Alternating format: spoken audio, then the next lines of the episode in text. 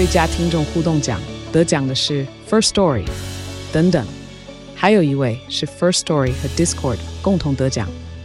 First Story 最新推出的 Discord 整合功能，是为听众管理新标杆，将拥有会员资格的听众自动加入 Discord 群组。这不仅减少创作者的负担，也为听众带来丰富的互动体验，获得全台 Podcaster 一致肯定。体验这个惊人的功能，立刻点击叙述栏连接，让你与听众互动更上层楼。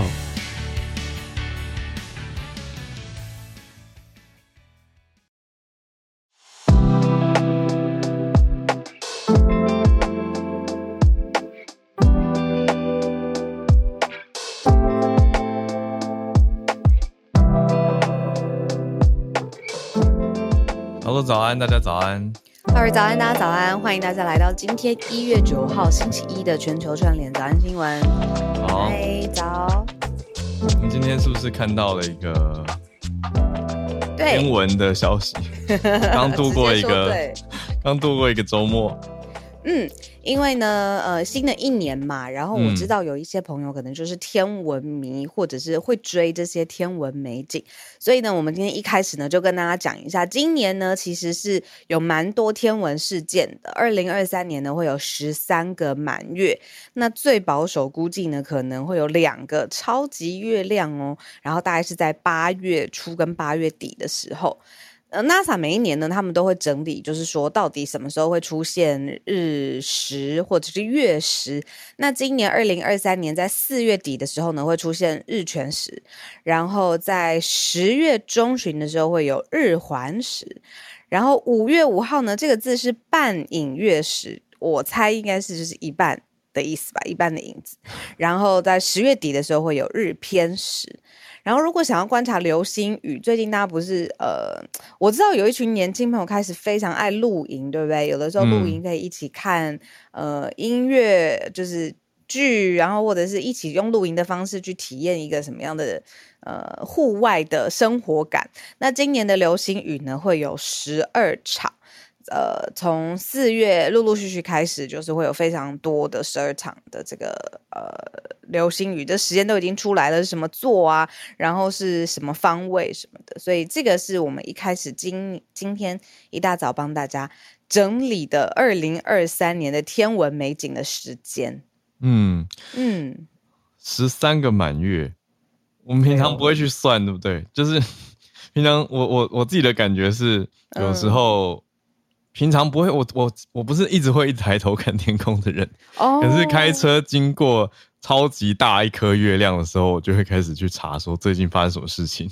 哦、oh,，会会去看什么事情，是不是？就是想说，嗯，最近是就是 要怎么要怎么说，就是他现在是走到了一个什么方位，或者为什么会出现？嗯，我们刚刚讲十三个满月里面有两个，呃，看不同的来源，有人说两个，有人说四个。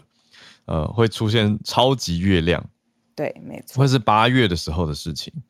所以往年我因为没有在年初的时候，我们没有先整理嘛，所以我就会、嗯、没有就觉得突然对。但现在我我们现在有先整理，我到时候八月初跟八月底的时候，如果看到一个超级大颗月亮，就月亮快要跑到地球旁边，我我就会知道说，OK，它是正常天文现象。对，就是、对盘整过这样。然后，像如果你看到一颗超圆或者颜色超级突明显的月亮，千万不可以用手指它，说：“哎，你看月亮今天很特别哦。”这是民间习俗典故。我 我，我你你你你有你有在遵从这件事情吗？我有在遵从这个，因为这个是我非常非常小的时候呢，家人就是有很慎重跟我说的。那那个小的时候，你知道心灵都没有什么滤镜，也没有什么 filter，他听进去就会觉得说：“对，千万不可以。”如果手指月亮的话是。呃，耳朵会被砍掉。可是长大以后呢？长大以后我就也没有再多思考这个。对对对，就继续。然后如果看到有人用手指月亮，说：“哎，你看今天月亮怎么样？”我就会很惊慌的说：“不可以用手指它。”对。然后别人可能觉得我超怪，只有我们家有这个习俗吗？没有，我觉得应该大家大家都有。像我，我跟一边跟你讨论，一边也在想我自己是怎么样，很很有趣诶，因为我不是真的那么相信，可是我也不会故意要去指他，也不会故意要指。对，但别人要指我不会说什么，这是我我们的差别。哎哦，那聊天是说是砍，不是砍掉，是割伤。耳朵会割，对啊，耳朵会被割到。哦、程度不同哦，好好好好好，懂懂懂，是割耳朵哦，真的会被割哎、欸，谁说的？Jasmine，不会，范古家肯定割。怎么啦？对啊，哎。Brian 说也不敢，小时候耳朵真的裂过。什么？什么意思？Penny，我真的小时候耳垂破掉。什么啦？指月耳垂破掉。Oh no！什么意思？你扣说会有一道伤口，不是割掉。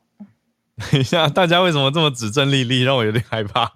对啊，我以为这我们家有这个说法，不是民间大家。口耳相传的一个说法吗？小时候是真的哦。他说真的会痛哎、欸。Fan 说耳后超痛，我也耳朵痛，我也被割过，我也有这个经验。怎么啦？所以真的不能乱指，就对。被割过加一，耳后痛。我还查到范科学写了一篇呢、欸。泛科学很认很厉害，范科学小编好厉害哦。他是引用出版社的呃台湾都市传说百科，哎、欸，这有意思。这有意思，这有意思。对，耳下被割哦，手指月亮会被割耳朵吗？真相竟然是异位性皮肤炎吗？这些都问号，这两个都是问号。哦，耳朵有伤过，所以深信不疑。哎，你看看我们聊天室大家的很多很多经验，对啊，对，哇哦，耳后有裂痕。嗯，这个来源是台湾地方译文工作室泛科学刊登的，里面写到说，用手指月亮的人一觉醒来都会发现耳朵多了一道伤痕，点点点，所以是很多人从小就受到了告诫嘛。那到底是为什么会这样？这个是有科学研究者试着去做一些整理。从南宋，从南宋就有这个说法了，说法了对，这这个禁忌。哇哦！太神奇了！今天早上脑脑子都都醒了，整个醒了。因为我超级怕，我跟我刚刚分享的时候，我我尽量用一个玩笑的，怕会，这是我小时候，怕会谣传，对不对？对对对。然后我超怕会收到什么讯息，说你看这个主持人又在干嘛，什么什么的。然后因为我小时候，我我是被爸爸妈妈这样子。就是开玩笑也好，或者是我就听进去也好，所以我没有指过。可是很明显的事情是，看大家的留言是耳朵有裂伤。好了，这中间的因果关系，呃，可能现在也不可考了。说实话，对吧？以前小时候的事情，大家现在讲的歌的位置都不太一样。有人说是耳垂，有人是耳背，有人是耳朵上上面。的外围，所以每个人被割的 位置不一样。我就没有被割过啊，因为我也没有指过啊，所以 这个实验很很难说。它就是一个民间的传说。那有可能有一位医师说，可能是异位性皮肤炎，因为好发在幼儿、婴幼儿的年纪。嗯，那反复发作的慢性皮肤炎就会，它可能会出现在头皮、脸颊、脖子、耳朵这些地方会发痒。嗯的红疹，所以你睡觉的时候可能无意间就去抓，抓到破皮或结痂，那你醒来就觉得，因为我昨天割指月亮，所以耳朵被割了。割哦，好啊，嗯、好啊，那就对一种这个呃民间或都市的说法，我们提供很多种不同的版本。没错，那对啊，看看大家喜欢自己选择哪一种版本好了。我觉得我们就 ending 在这边。嗯、没错，好，来来，大家应该都醒了，那我们就来整理今天的四题新闻。今天要先从一个 我觉得也蛮醒的第一则新闻开始讲起哦。中国，我们之前不是说到跟美美国设置了许多的科技禁运，特别要针对中国的半导体吗？现在中国是不是有一个突破口跟突破的方式呢？有一个大家不那么熟悉的叫做 chiplet 小晶片，有人把它叫做晶粒，四纳米要开始量产了，是不是有机会突破呢？就是在两岸看到的一个。半导体业的消息，不过半导体的寒冬整体看来好像会持续，因为我们也同时看到三星第一季的营收状况不这么不是那么看好。那一起来看，我们第二则则是美国延续上个礼拜讲的消息嘛，众院众议院的议长经过了十五轮投票，终于选出来了。大家就在看说，现在共和跟民主的状态是如何。第三题也是延续上个礼拜的消息哦，巴西总统不是宣布就职了吗？但是在现在几个小时前，却有一个突发，就是前总统波索纳罗的支持者冲进了国会，发生暴乱，真的让人难免联想到美国国会山庄的事件。那甚至巴西还出动了部队来平息这次的混乱。第四则，今天最后一题则是，嗯，社群媒体跟学校杠上了。什么意思？应该说学校选择要来杠上社群媒体。Seattle Public Schools 西雅图公立学校提出了九十二页的诉状来控告社群媒体，包括 TikTok 等等的社群媒体残害青少年的身心状态，还有 Instagram 啊、Google 等等都是这次提告的对象。叫做公立学区，是西雅图的公立学区共同来提出的，我们就一起来一题一题的看，先从半导体开始讲起吧。好，那我觉得呢，从讲这一题新闻开始，我们可以一起学习一个新的，我们之前比较少。嗯，碰到的这个小晶片这个词，它的英文是 chiplet，就是呢，晶片后面加 let，这是一个技术。那顾名思义，其实它就是让晶片更小。例如说呢，有一颗 CPU，好，那它可以切成三个到五个非常比较小的这个晶片，然后透过一种先进的封装的技术，把它整合成一颗功能更加完整的晶片。那它既然可以有多种不同的小型晶片拼搭在一起，那这些小型晶片又有不同的功能，它就可以各自的去强化它的呃使用功率等等，就可以实现多种的处理能力。那简而言之，用一个最简单的概念去想象，它就是从不同的小晶片，然后包括了像记忆体啊、逻辑的晶片等等，把它拼拼接、密集的集合在一起。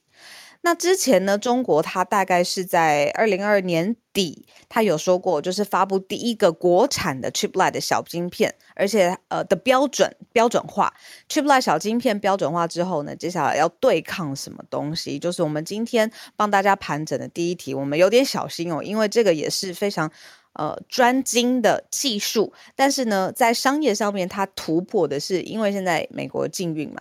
呃，晶片科技禁运相关的人才啊、技术啊、呃法规，那就是没有规范到这种小晶片，所以呢，它就是透过这种小晶片的多晶片的封装，然后量产，现在希望可以突破美国的晶片禁运。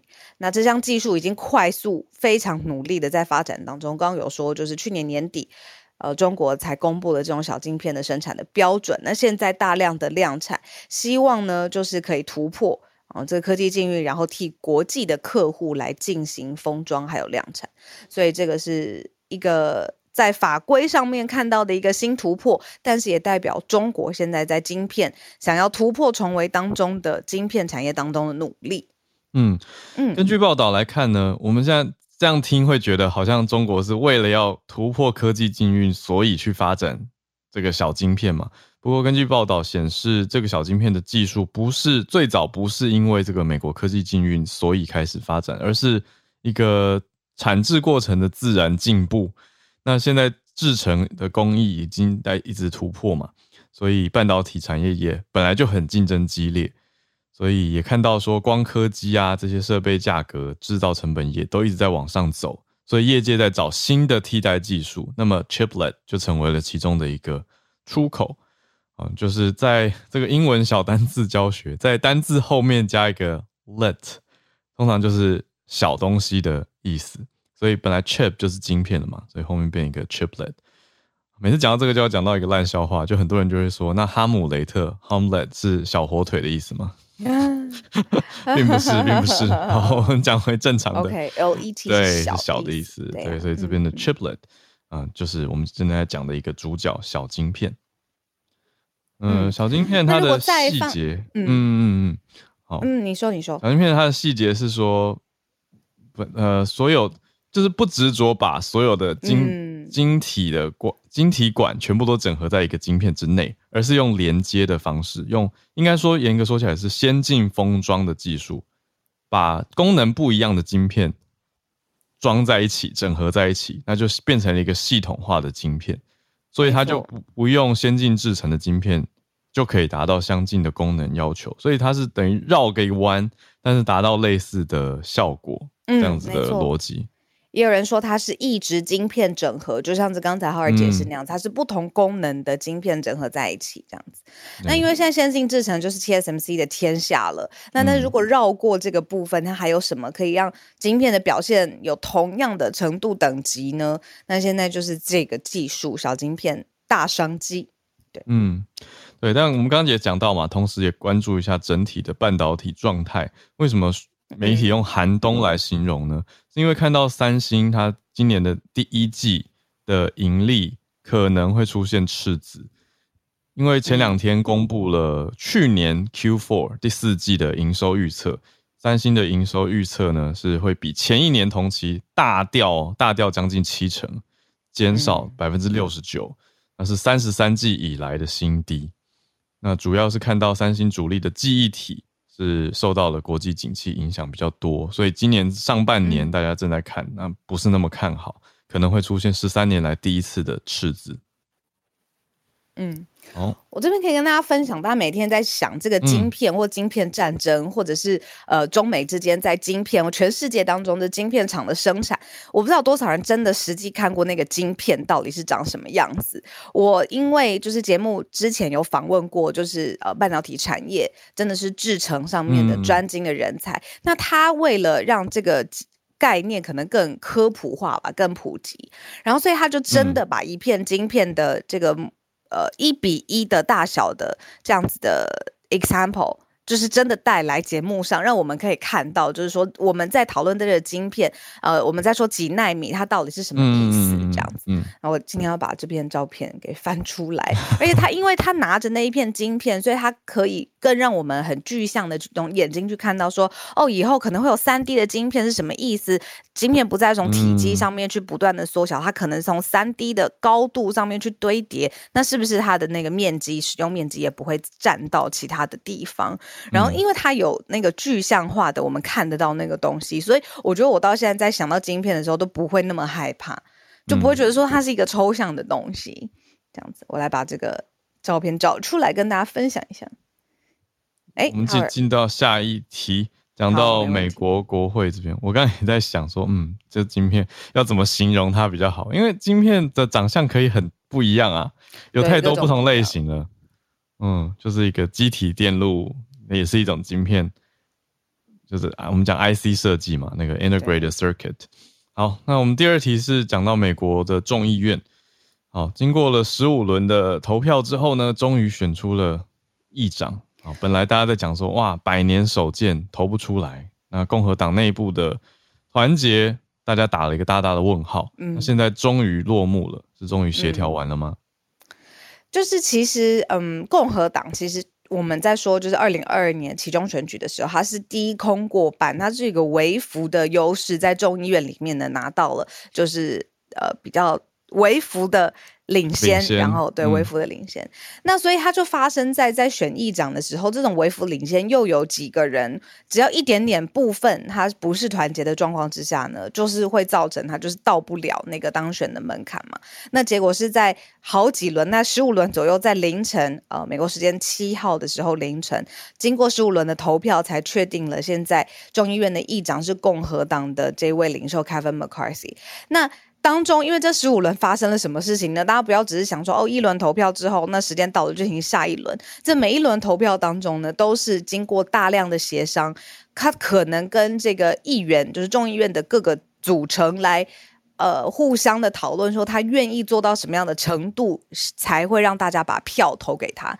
那其中呢，就有一个可能是史上让渡最大的一个，就是说，只要一个议员就可以对议长提出不信任的。这个不信任案，那这个可能就是大家可以想象，就是说这只是其中一个哦。但这经过十五轮投票之后，终于产生的这个议长，他中间的协商，他中间愿意呃 give away 的这些呃空间。那所以包括我自己，还有包括很多，就是嗯、呃，大家在外面想说，这就是一个政治上面的利益上面的选择。那最后协调出来的结果，嗯、好，那不论是怎么样，这个结果是确定了，但是大家就会觉得说，哎，不知道现在。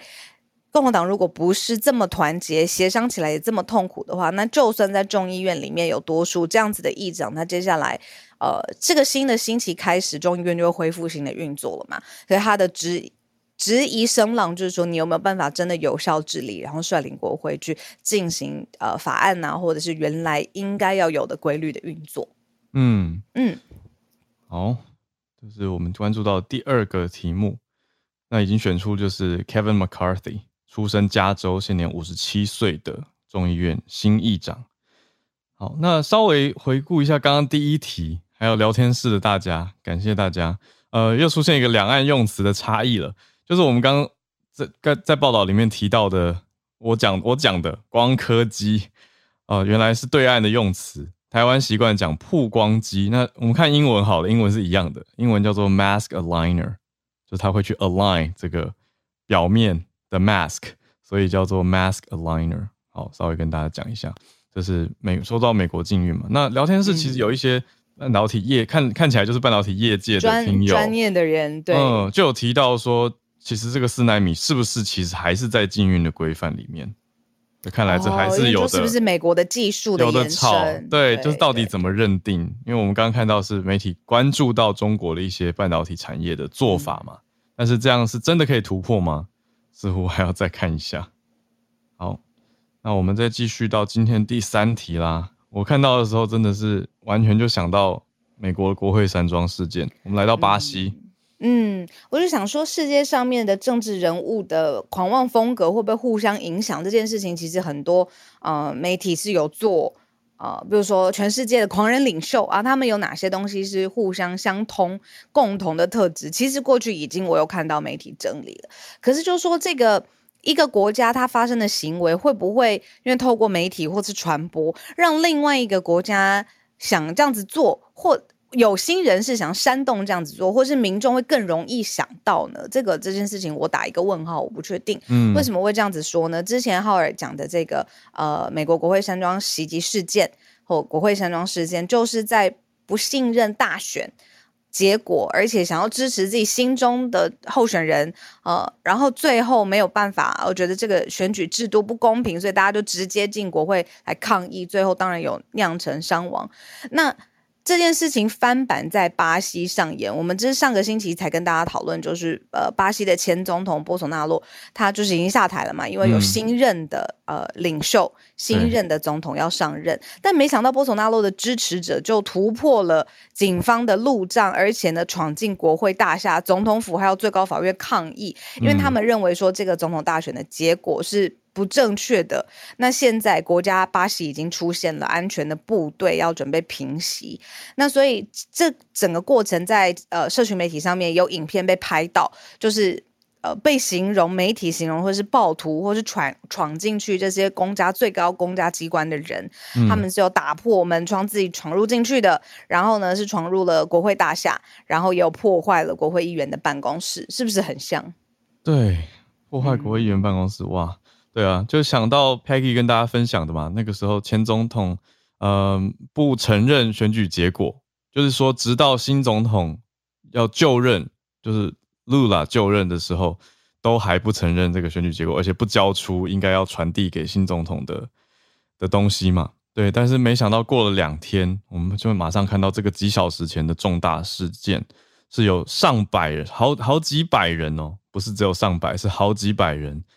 的这个波索纳洛的支持者冲进国会大厦、总统府跟最高法院，还有像小鹿刚讲到破坏，甚至破坏国会议员的办公室。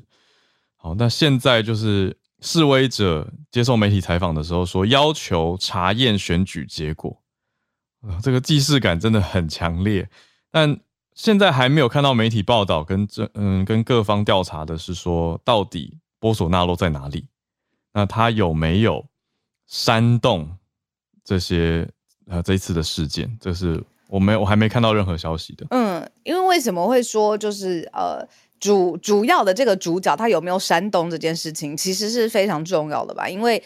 嗯，就说支持他的人是因为希望他仍然在位，而且不相信现在有新任的总统被选出来了。嗯，那这中间的集合或是他的程度，波索纳罗到底有没有影响力？我觉得浩尔点出来这个很好，毕竟到现在川普也为了这件事情正在面临调查嘛。嗯，对啊，对，可是巴西这边，因为这个是非常新的几个小时前的事情，所以现在我们只看到现任总统鲁拉他对外的发表跟谴责，他就说今天这个事件是法西斯狂热分子所为，所以他也没有直接指责 Bolsonaro，他就是说这样子做法，这群人是法西斯狂热分子。嗯嗯嗯，但是没有看到 Bolsonaro 出来讲话。好，那我们先来到今天最后一题吧。今天最后一题是西雅图的西雅图学校来学区来告社群媒体。嗯。那在讲这则新闻之前呢，我们在小知识呃教室跟大家聊一聊二三零条款这件事情。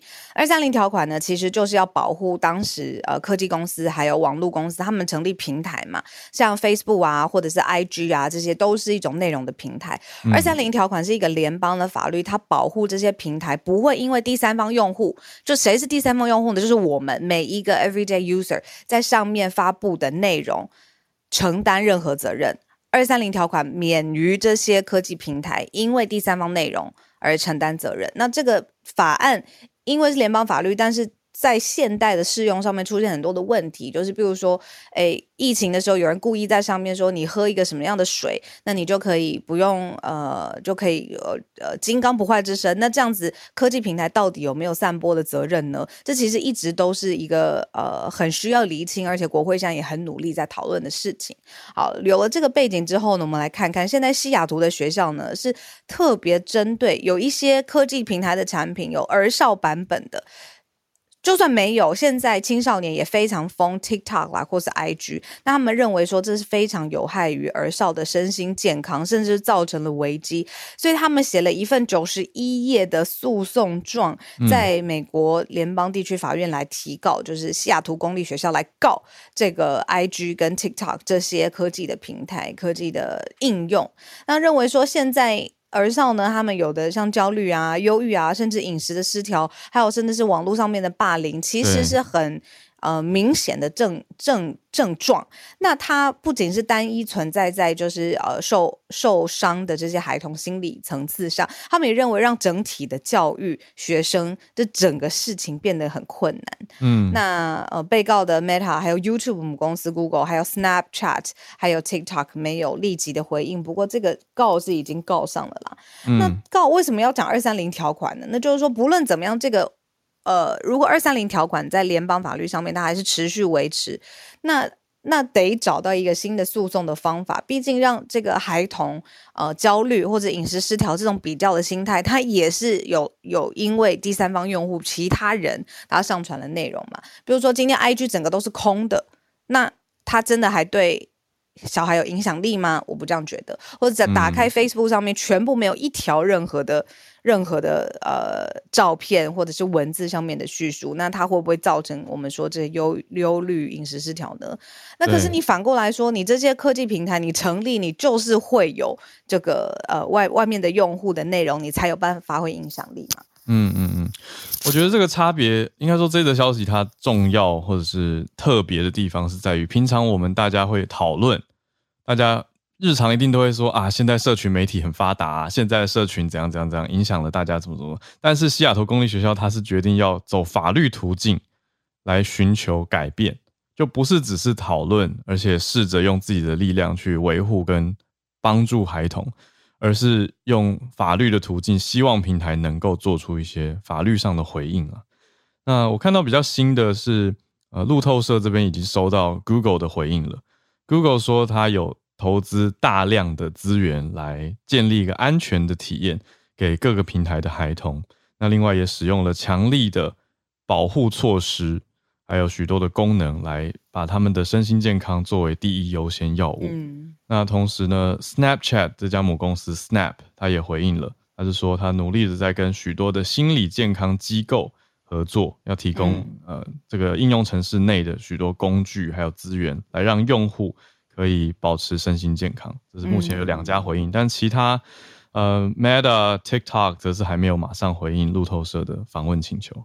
嗯，对，所以我们看到，我觉得接下来法院怎么回应，还有这些科技媒体公司怎么回应，一定要回应的、啊。呃，这个九十几页诉状非同小可，这不是。一个小小的社呃公公关的或者说对外公开的一个样子而已，嗯嗯，那是非常认真的一个 lawsuit。嗯，这样就是我们看到的西雅图学校对于科技公司呃造成的孩童影响的反反应。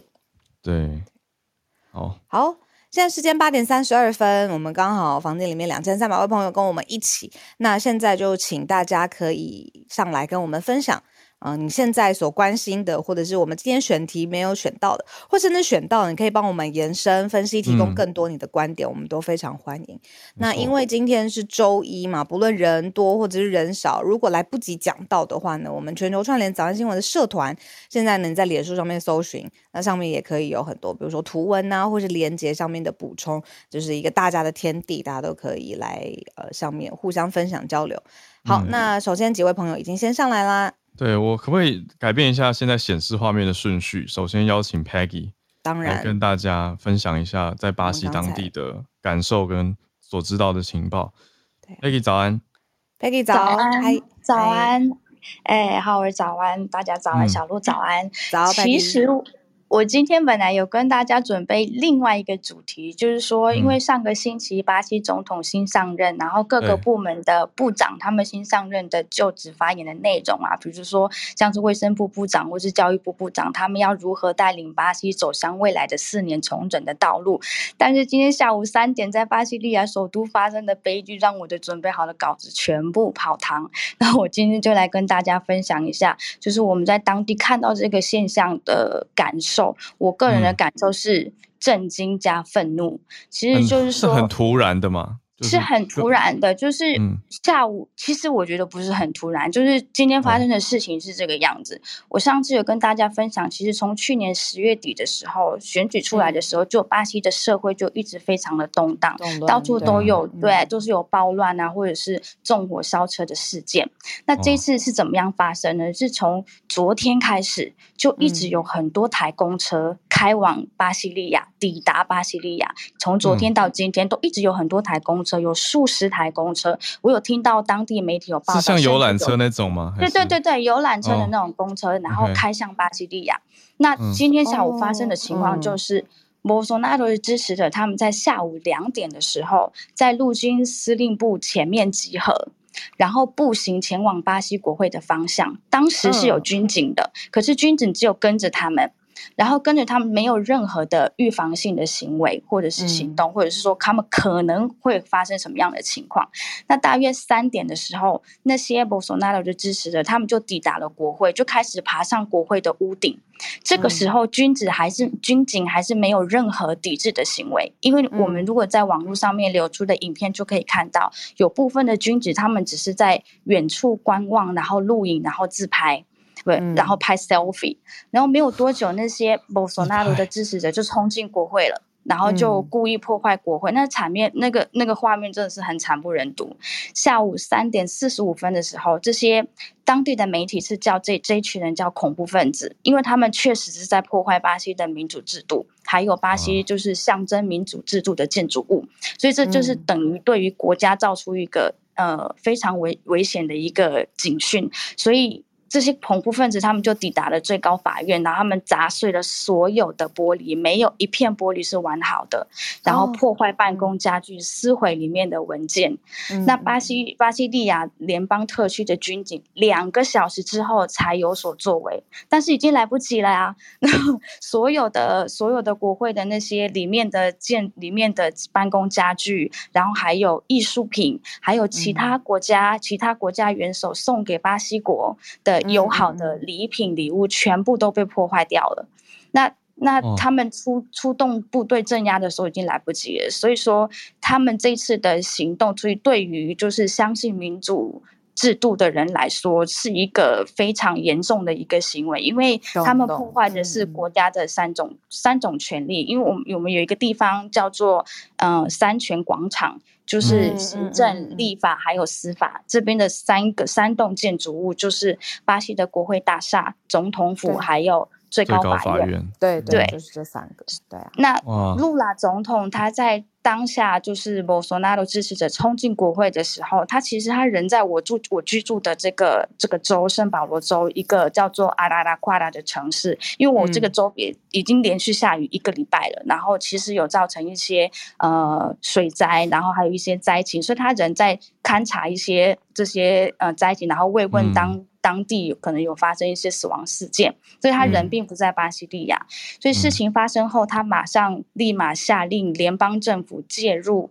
呃，联邦特区就是巴西利亚的联邦特区的维维持，然后要维持治安，谴责这次事件的暴徒是刚才浩尔有讲法西斯狂人分子，他在他的宣他的发言里面还有讲到强调说那些都是纳粹分子，然后还有说他们谴责，他也谴责了联邦特区政府对于维安的重大疏失，然后要求立刻调查事件背后的推手，资金的来源都是谁在资助这些恐怖分子的交通啊、住宿啊。啊，然后等等等等，对，最后他有说到，嗯。嗯还有说到，说到就是那个呃，其实大家集结的时候是游览车嘛。其实从这第一句说起来就已经知道这个背后其实是有对有计划的。嗯，对，啊、嗯，那为什么当地的政府没有及时做出任何就是预防的行为呢？这也是大家目前正在呃讨论，然后还有就是需要去马上知道到底背后的推手是谁。那最后，露拉总统他有说到，这次参与这次攻击民主制度的人都需要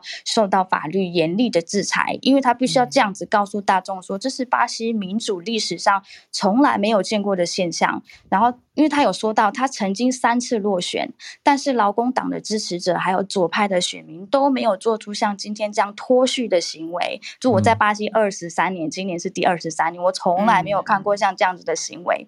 所以他很明显嘛，他很，因为他有提到左派，然后他有说这些都是呃右派的。极右派导致的现象，所以他很明显是在说这次背后的现象可能会有博索纳罗的。呃，莫索纳罗他可能在背后有做什么事情，但是我们还没有办法很完完全全的说他是这次，对对，这算是这次事件背后的主要的推手。嗯、但是巴西的总检察长办公室已经要成立一个特别小组，他们要起诉罪犯，嗯、然后追究失职的公职人员的责任。那联邦特区政府的治安秘书长恩德松多其实他已经被解雇了，因为他其实是。维持整个当地巴西利亚治安的一个重要的一个人政治人物，可是他目前在美国，嗯、他在休假，嗯、所以他他在、哦、对啊，他在这样子一个紧张的时刻，因为其实大家都知道很有可能会发生像这样子的暴动的事件。嗯、刚才刚才小鹿跟浩尔有说嘛，这次的事件就很像美国当时二零二一年的暴动。其实从那个时候开始，巴西社会有很多政治家或者是大学教授就一直说，很有可能巴西会发生这样一模一样的事情。嗯、对。对啊，所以说到底为什么当地的政府没有做出立即的一个预防性的措施，或者是说在已经发现有那么多个人前往国会的时候，军警还是没有做出任何的？呃，抵制的一个行为。那我有看到巴西的事实查核中心有发现，嗯、其实，在今年的一月五号开始，嗯、在当地就是我们当地常用的 WhatsApp 的呃即时讯息的软体，还有 Telegram 上面，嗯、就一直有召集 Bolsonaro 支持者的讯息到处在被转发，然后有提供免费的住宿、免费的交通，像这样子的讯息一直被转发。哦、那所以说。呃，巴西的司法部部长他刚才有发言，一直到现在，巴西的那个新闻还是一直在报。我从刚才都一直在听新闻，其实、嗯、我现在要跟大家分享，说我把新闻调小声一点。但是司法部的部长有发言说，他可就是这些背后的负责人，他们最高可判二十年的监禁，然后他们已经开始在调查这个事件背后的金流来源，目前已经有两百多个人遭也遭到逮捕。那这是我我看到的现象，然后跟大家就是分享，就是我是觉得是一个非常非常严重的一个就是。社会分化的一个分裂的一个现象，那这样子的话，就变成说我们的民主其实摇摇欲坠。嗯，这个不是一个正常的抗议。很多媒体说这个不是一个正常的抗议，他们不应该是被称为是在抗议的人，他们应该直接就被称为是罪犯，而且是恐怖分子。那就是跟大家、嗯、程度上不一样，对对。可以很快的补充一个 小小的，就是刚才 Peggy 一直说的这个巴西利亚，其实就是巴西的首都啦，就是我们今天说最高法院。院总统府啊，还有国会大厦的所在的位置，所以巴西利亚才是一直被凸显出来这样子。嗯、那之前大家比较常听到的里约热内卢，其实是一九六零年代之后就从里约热内卢把首都迁到巴西利亚了。那它是一个。呃，没有看到海的一个内陆的城市，然后的确是就重新设计起来，所以里面其实非常的井然有序，我可以这么说。那所以对照这一次几千人到这种最重要的这个几个最高的呃行政啊、立法，然后还有司法的这个厅堂上面做动乱，好，嗯、或者是抗议，那所以才会有非常鲜明的对比。对，那巴西时间现在是晚上，巴西利亚，我们讲巴西利亚的话是晚上的九点多。那 Peggy 刚刚的时间轴也帮我们拉出来了嘛，从下午三点多开始就有这一波事件，所以也才不久之前，现在一定都还是在密切关注各方就责当中。谢谢 Peggy 来跟我们及时的分享。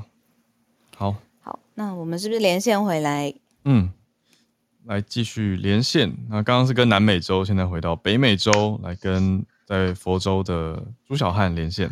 嗨，早安！嗨，早安！嗨嗨，各位听友，大家早安。嗯，Bolsonaro 现在就在奥兰多，而且距离我家很近。前两天一直有这个巴西就在那里吗？嗯，对，啊或者是有人在外面示威，或者是有人怎样。然后我那天路过的时候，刚好看到他的车队，所以我伸手比了一个中指，嗯，仅此而已。嗯，好的啊啊，这个新闻是来自于这个 BBC 一个蛮有趣的，就是英国一个路人大叔他破解了史前岩画的秘密。那其实，在欧欧洲包括就是，尤其是法国和西班牙，呃，有一些从史前时代留下来的岩画，在岩画上面画有各种奇怪的动物。那么这些动物旁边还会有一些标记，有的有的是用这种直线，有的是用这些黑色的或者红色的点。那之前考古学家一直都很疑惑这些岩画都是干嘛的。那直到一位这个就是今天这个新闻的主主角，他是一个普通的伦敦人，他是一个古董家具收藏商。那他在看这些岩画的时候，就有了。自己一个很特别的想法，然后他把这个想法跟自己的这个朋友交流之后。他就成功的和几位考古学家搭上了线，按照他的这个想法去研究。呃，那他的想法其实就是看到这些岩画，就是同一组岩画当中这些动物不同的图案当中，呃，它们的形态各异，而且另外就是它们有的是有带这个小动物，有的是没有带小动物，小动物也有有大有小。呃，所以他就是以他为牵头，这个学者们就开始来找这些史前的动物，来找他们的这个现在的近亲，还有他们每年啊，就是这个什。什么时候生小动物，然后是这个小动物的成长轨迹是怎样？结果就发现这些就是岩画所展现出来的，跟这些动物的成长轨迹完全吻合，基本上是以每三十天一个期限做出一幅新的岩画，而旁边的那些数字又刚好能够啊，就是以数字来表示啊，就是这十几幅岩画每一个岩画的数字啊都是有一定的规律可行，呃，所以他们就大胆猜测这个其实是史前人所用的日历。啊，因为他们当当时没有什么呃时间的这个很抽象的概念，那所以他们就是用的这种动物生产的方式来记录每一年的这个日期，就是以当地常见的动物，比如说在这个法国南部的岩画当中，就用的是这个。就用的是这种啊，这个牛，然后在西班牙北部山地地带就用的是山羊，呃，所以他们其实是在用这些动物的，就是哺乳期还有这种生产期来记录啊时间的变化，然后旁边的那些是对，所以旁边的那对，所以旁边的那些点啊，或者说斜杠也好，只不过是他们另外一种表述，对，所以就是所以就是一个非常啊，好有趣哦。对，所以是一个蛮令人震惊的发现。那这个对于我们研究就是史前人类是如何掌握时间和数字的，是有一个非常突破性的进展。那、嗯嗯嗯、所以要非常感谢这位啊，这个路人大叔的做出的贡献。嗯，这条新闻就是这样，谢谢，谢谢，谢谢朱小汉。我正在看 BBC 这篇，他用的说是来自伦敦的一位 furniture conservator，是家具管理员，真的就是一个。平常是管理家具的大叔，他他很有兴趣，他就发心去研究，哎，对，他还跑去图书馆，他花了说无无以 numerous hours，呃，无法计数的对。对的小时数，在网络上找资料，还去了 British Library，去了他自己的博物馆，自学吧，呃，图书馆跑去图书馆去查了一堆岩窟照片资料，最后推测出来这些东西，这很励志。我想到普罗米修斯一开始的时候，这些人不就是为了要去做当然这是一个科幻电影的架构，就是说为了去探测更多的未知，嗯、他们是从已知开始的，就是看这些壁画上面去看说，哎，各种的可能性，这样、嗯、对啊。然后，哇当然现实生活中，今天朱小汉跟我们分享的就是，呃，这个新的点点，然后计数计数时间的方式，计数时间的方式，很有意思。对啊，谢谢朱小汉。嗯，好，那我们再继续来连线到。日本东京的听友翠翠早安，翠翠早，Hello 早安，小鹿早安，这样听得清楚我的声音吗？哎，可以可以，可以好好，因为今天用耳机，我要确认一下声音。好，那今天呢，其实在日本是一月九号，那我们在日本叫做成人日。也就是说，是庆祝嘛？以前的话是庆祝二十岁满二十岁的成人，然后我们会在各个就是乡镇县市会举办一个叫做我们叫成人式，呃，就是所谓的成人礼的活动。但是我们其实之前慢新闻追踪也有提过，其实现在呃，就是在今年开始，日本的成人从二十岁改到十八岁了嘛。嗯、那所以就是 NHK 他去调查说，那。不知道就是各个乡镇县市的成人礼有没有变成十八岁呢？嗯，那其实答案是没有。因为，嗯，他们调查四十七个都道府县，大概是一千多个所谓的地方自治体，也就是我们讲的乡镇县市，只有三个自治体，他们是以十八岁的，就是我们讲的成人为对象。嗯，那为什么会遇到这样的事情呢？是因为其实，嗯，日本的一月份刚好是大学学测还有求职的季节，所以其实十八岁的新成人他们其实比较难参加成人礼，所以决定，呃，连决定为十八岁的。嗯，就是成人举办，嗯，成人礼的自治体啊，他们其实也把时间错开，可能到三四五月这样子。好，那为什么？嗯，其实为什么大家还会照旧的原因，可能是因为其实。在这个时间点太尴尬，因为你如果说你帮二十岁的人做成人礼，那十八岁也做的话，那十九岁的人该怎么办？其实有蛮多混乱的地方，所以大家还是决定就是继续找救。但是为什么就是这三个呃自治体他们决定要帮十八岁的成人举办？成人礼是因为，因为我们知道，我们之前提过，你年龄降低之后，他们其实就会更早去遇到所谓的消费者纠纷，就是有关于签契约的事情。那所以这些自治体就希望说，呃，让这一些十八岁的新成人，我们在日本我们叫刚成人的人叫新成人。就是也希望他们可以提早去感受到你身为成年人的义务跟责任。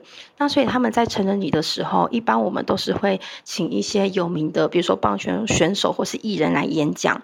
那他们也会加一个，就是请大家注意，如果你变成人之后，你可能会遇到哪一些纠纷这样子。那如果说，嗯，今天刚好有在日本游玩的朋友啊，大家可以注意一下，你可能会在路上看到很多穿很漂亮和服的女孩子，或是穿那个和服的男生。那甚至有一些县市，他们的那个年轻，就是二十岁的男孩子，他们会就是装成暴走族。那其实，嗯，成人礼的话，本身我们大家也都会开玩笑说这是一个同学会，因为其实蛮多人都是可能因为现在大家在外面就是念书嘛，就是大家好久不见，可以在这一天就是大家做个聚会。嗯，那也因为其实现在有十八岁跟二十岁的成人的关系，所以从今年开始呢，所谓的成人礼他们也不叫成人礼，基本上他们都会写说是嗯二十岁年轻二十岁成人的聚会，或是庆祝二十岁这样子。嗯，好，那这是我的分享，谢谢。哦，特别谢谢东京的翠翠。嗯，谢谢翠翠。日本当地很多生活文化的细节。对啊，而且你说，哎，法律或者是规定已经更新了，嗯、可是习俗呢？习俗没有人规定习俗一定也要跟上嘛？对啊，现在就是正在调整的一个阶段。嗯，适用的阶段，对啊。嗯，嗯，好，那接下来我们邀请叶老师，老师早安，看看今天老师想跟我们分享什么？老师早，早，哈喽早，小鹿早。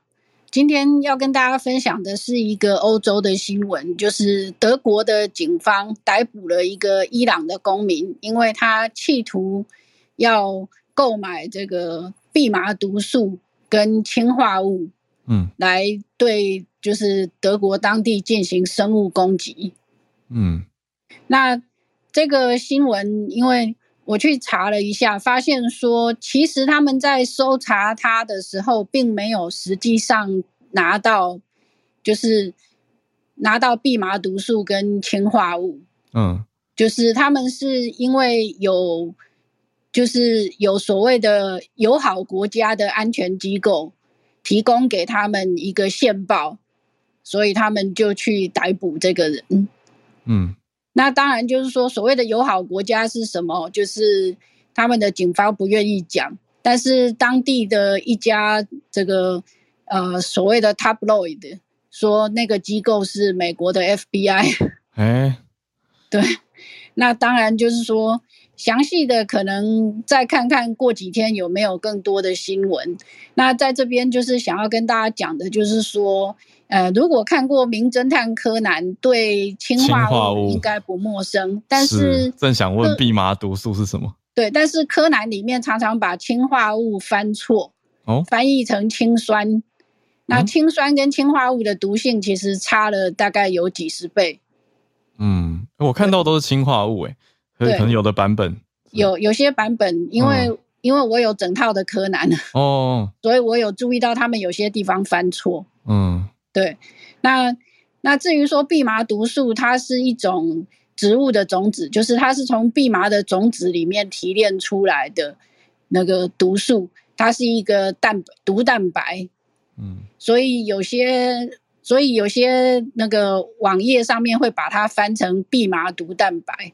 嗯、那它主要的毒性作用是去抑制这个啊、呃，抑制蛋白质的合成。那因为我们每天都要合成很多蛋白质，所以这个毒性很高。而且蓖麻毒素恐怖的是，它目前没有已知的解毒剂。哇！那它不管是注射、吸入或者是口服都有毒性。嗯。那之前如果没抓到的话，本来会很严重。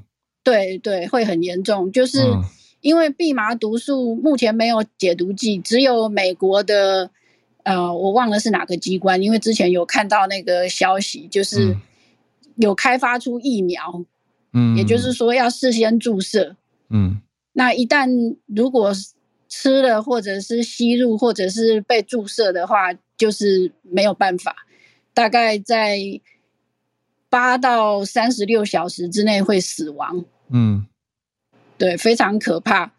那当然就是说，氰化物其实毒性也蛮高的。那氰化物主要是抑制我们的这个细胞呼吸的最后一个步骤。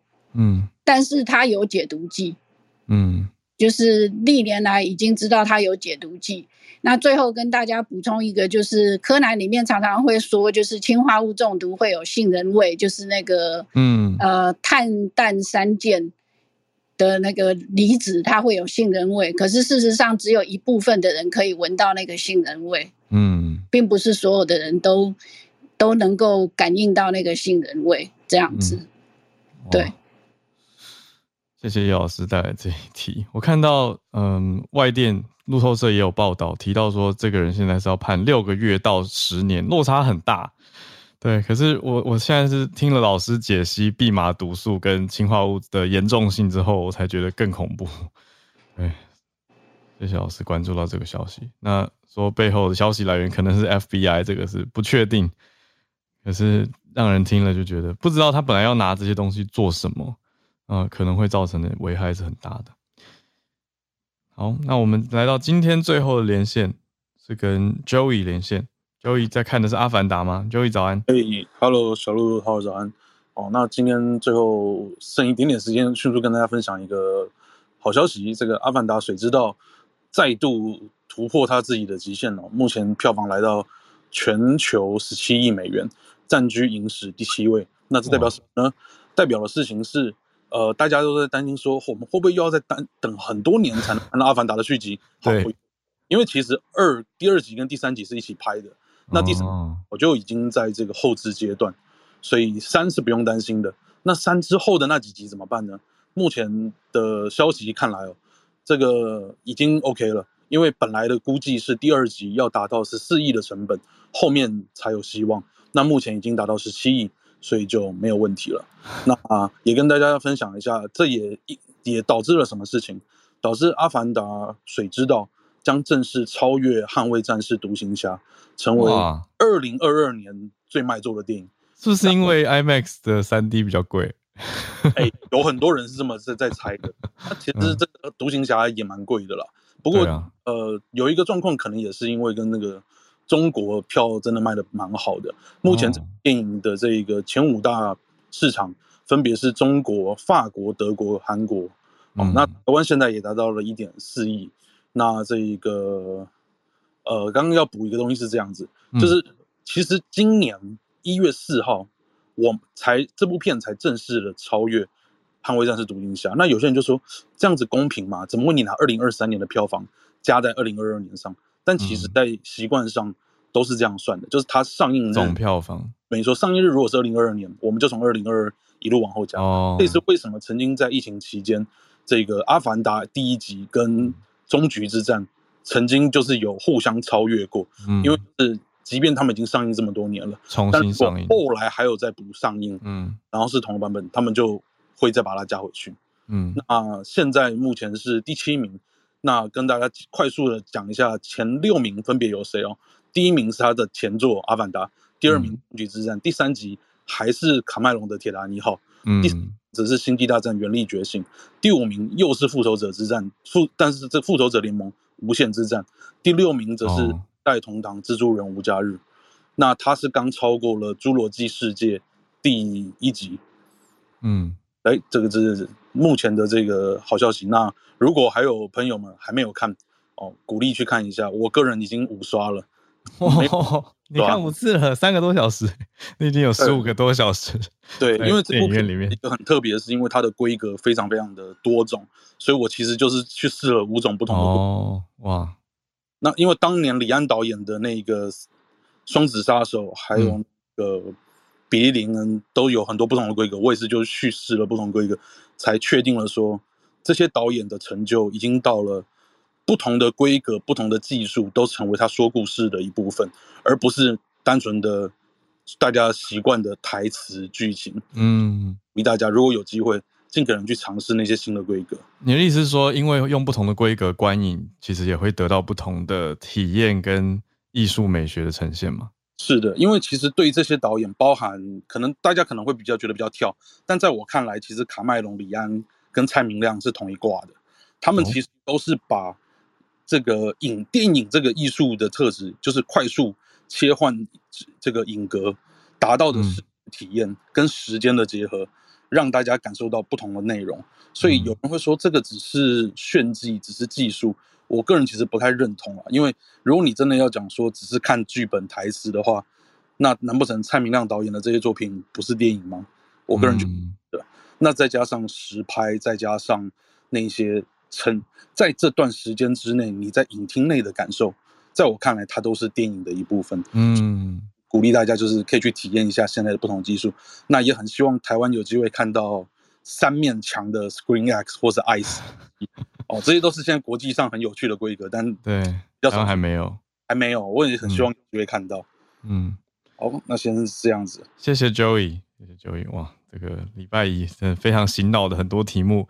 感谢大家今天跟我们串联，谢谢我们从 Peggy 巴西这边的消息到佛罗里达朱小汉带来 BBC 的英国考古家具管理员大叔，还有翠翠的日本成人式叶老师这个德国逮捕伊朗的蓖麻毒素氰化物案件，还有 Joey 带来的水之道，票房成为全球第七，很丰富，谢谢大家。那我们就明天早上八点继续跟大家保持串联，祝大家有个美好的一周。